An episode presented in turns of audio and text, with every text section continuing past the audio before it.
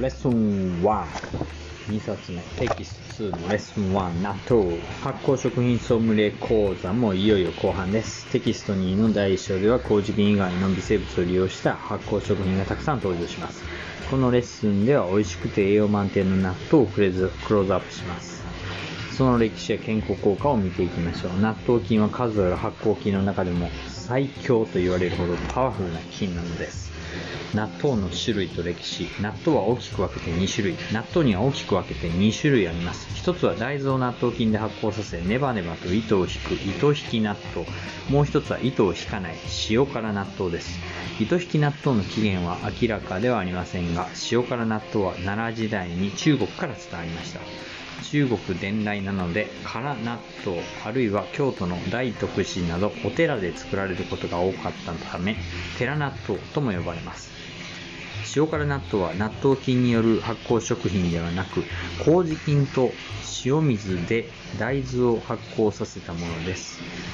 塩気が強くたまり醤油や八丁味噌にも似た風味が特徴です、えー、艶はあまりないです。糸引き納豆の歴史、えー、前述の通り、糸引き納豆が誕生した時期が定かではありません。しかし、稲作民族である日本人の周りには昔から多く稲わらがあり、その稲わらには納豆菌が付着しています。このことから、茹でた大豆を稲わらの中に保管したところ、偶然に納豆ができたとしても不思議ではありません。糸引き納豆が文献に登場するのは室町時代のえー、精進魚類物語でその中に納豆太郎糸重という人物が活躍する様子が描かれています。納豆太郎糸重江戸時代になると納豆は庶民の間にも広まり振り売りと呼ばれる商人が早朝から納豆を売り歩いていました。当時から朝ごはんには味噌汁と納豆という日本食の定番ともいえる発酵食品が定着していたことが伺えます。昔の納豆は茹でた大豆を稲わらで包み天然の納豆菌で発酵させるわらずと納豆でした。現在では純粋培養した納豆菌を使って発泡スチロールや紙製の容器の中で発酵させる製法が主流です。国産大豆を使った商品もありますが原料の多くはアメリカやカナダの輸入大豆です。納豆の名前の由来。江戸時代中期の書物本朝食館にはお寺の納書。水筒事務を行うところ納書。収めるところ納書。で僧侶が作ったことから納豆と呼ばれるようになったという記述があります。本講座の教材で納豆と記載がある場合特に注釈がなければ糸引き納豆のことを言います。振り売り。振り売りは商品の入ったカゴをつけた天秤棒を肩に担いで豆腐や魚などを売り歩いていた行商に振り売り。棒手振りとも言う。棒手振り。えー、糸引き納豆に似た海外の発酵食品。日本だけでなく、海外にも納豆に似た発酵食品があります。ここではアジアを中心に納豆の親戚とも言える発酵食品を見ていきました。えー、チョングッチャン、韓国、チョングッチャン。韓国のチョングッチャンは茹でた大豆を納豆菌の一種である古草菌で発酵させ、塩や、えー、唐辛子粉などを加えた発酵食品です。糸を引くほど粘り気と独特の匂いがあることから、あ糸を引くほどの粘り気と独特の匂いがあることから、韓国の納豆とも呼ばれています。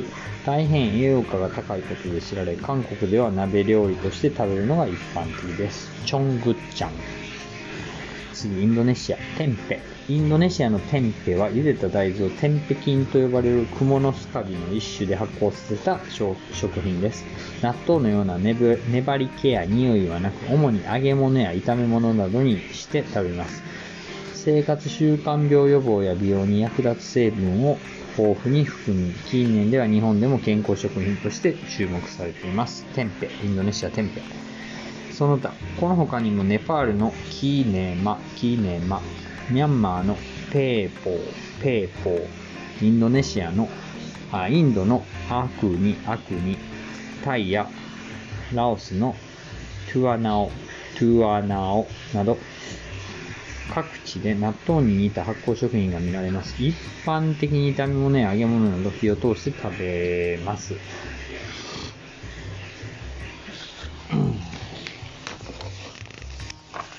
続いて、日本の食文化と納豆。納豆とご飯の相性。納豆が日本人の食文化に根付いた理由として最初に考えられるのが主食との相性の良さです。日本人は主食の米を粒のまま炊いて食べる流食民族です。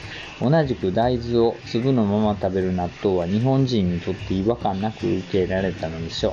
また日本人の主食であるジャポニカ米のジャポニカ種の米はアミロペクチンというでんぷんを多く含むため、炊くと粘り気が出ます。もちもちした食感のご飯はネバネバヌルヌルした食感のおかずと相性が良いため、日本では納豆がご飯のお供として定着したと考えられます。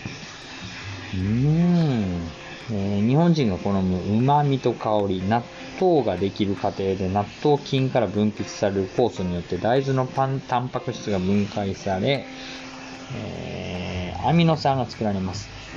納豆に含まれるアミノ酸の多くはグルタミン酸ですが、グルタミン酸、グルタミン酸、昆布やね。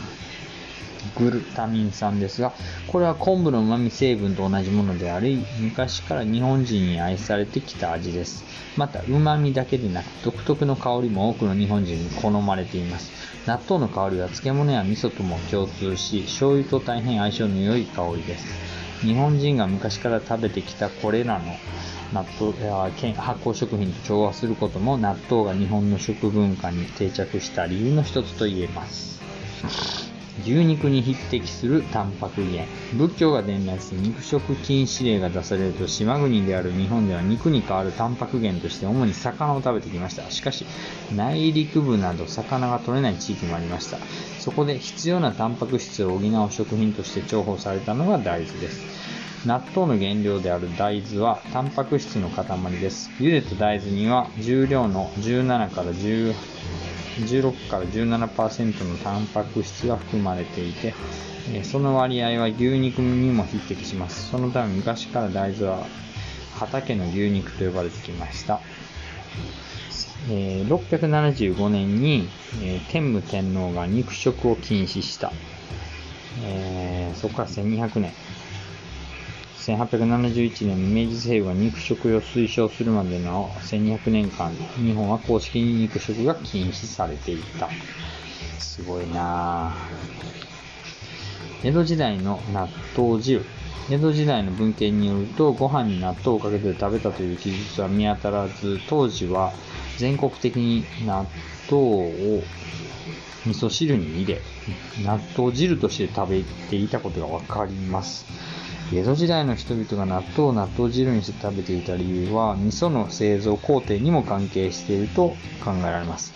味噌作りでは、まず大豆に麹菌を繁殖させて豆麹を作ります。煮た大豆を稲わらのむしろの上に広げて、その上からさらに稲わらをかぶせて保温します。この時適温であれば麹菌が繁殖して大豆、大豆麹が出来上がりますが、温度が高すぎると稲わらについた納豆菌の方が活発に繁殖して糸引き納豆になってしまいます。ほうほうほうほうほうほう温度管理が難しかった江戸時代には味噌作りの失敗によってできた納豆を味噌汁の具に加え納豆汁として食べた食べていたものと考えられます味噌作りと納豆。うん。納豆菌は温度に、高温に強いから、なるほどね。はい。えー、納豆菌の持つ驚異のパワー。納豆菌は最強菌。納豆菌、バチルス、バチルスサブティリス納豆。は稲わらなどに生息する、うん、古草菌の一種で高温低温乾燥などに耐えられる非常に強い生命力を持つのが特徴です。納豆菌は厳しい環境下に置かれると画法目の方画法と呼ばれる耐久性の高い細胞構造を持つ、えー、胞子を作りますそして再び繁殖に適した環境になるまで休眠状態で生き延びることができるのですへえ。へえ。わら納豆を作る際は最初に稲わらを蒸したり茹でたりしますが、これは高温で熱することで、他の、えー、雑菌を死滅させ、生き残った納豆菌だけを利用するためです。なるほどね。また、納豆菌は様々な酵素を作り出します。そのため、タンパク質、でんぷん、脂肪などの有機物を分解する力が強く、えー、最終的には納豆菌自身を分解してしまうほどです。繁殖のスピードも非常に速く、約30分ごとに倍々に増えていきます。たった一つの納豆菌が10時間、15時間後には10億個にも増えるのです。あのネバネバの正体は、えー、納豆特有のネバネバの主成分は、えー、ポリグルタミン酸ポリグルタミン、グルタミン、グルタミンの、グルタミン酸のポリ、ポリグルタミン酸という物質で、旨味成分の一種であるグルタミン酸が結合したものです。うーん、グルタミン酸。はい。この物質を作り出せるのは、古草菌の中でも納豆菌だけです。ネバネバの正体、ポリグルタミン酸。昔から納豆はよく混ぜて美味しくなると言われていますが、これは混ぜることによってポル、ポリグルタミン酸からグルタミン酸が有利して旨味が増すためだと考えられています。最初は何もかけずに混ぜ、糸を引く全体が白くふんわりとしてきたらタレをかけてさらに混ぜます。増幅した納豆の旨味とタレの風味がよく馴染み、口当たりもまろやかになります。日本酒と納豆。日本酒用の麹に納豆菌が混入して繁殖したものをスペ滑り麹といい、酒の質に悪影響を及ぼす。えそのため作り酒屋の多くでは仕込みの時期に納豆を食べることが禁止されている。日本酒用の麹に納豆菌が混入して繁殖したもの滑り菌。滑り麹。へえ、滑り麹。酒蔵に入れちゃいけないと。えー、次は、魯山人と納豆。芸術家で美食家としても知られる北王子魯山人。北王子魯山人は、えー納豆は手間を惜しまず硬くなるまで練り、途中で醤油を数滴落としながら繰り返し繰り返しドロドロになった頃へとからしを混ぜ、最後の意味を、あ薬味を少量加えるのが美味しい食べ方である。なるほど。硬くなるまで練る。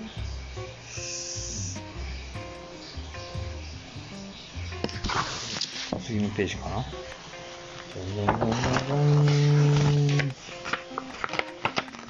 一旦終わります。